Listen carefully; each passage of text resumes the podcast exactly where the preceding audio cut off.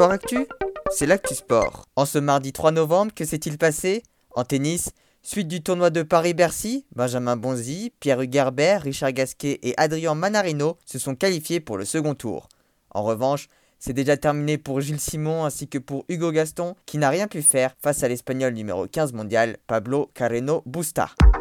En cyclisme, reprise de la Volta après la journée de repos d'hier, le contre-la-montre de 33,7 km entre Muros et Mirador de Ezaro a été remporté par Primoz Roglic de la Jumbo-Visma qui récupère à nouveau le maillot rouge et possède désormais 39 secondes d'avance sur Richard Carapace.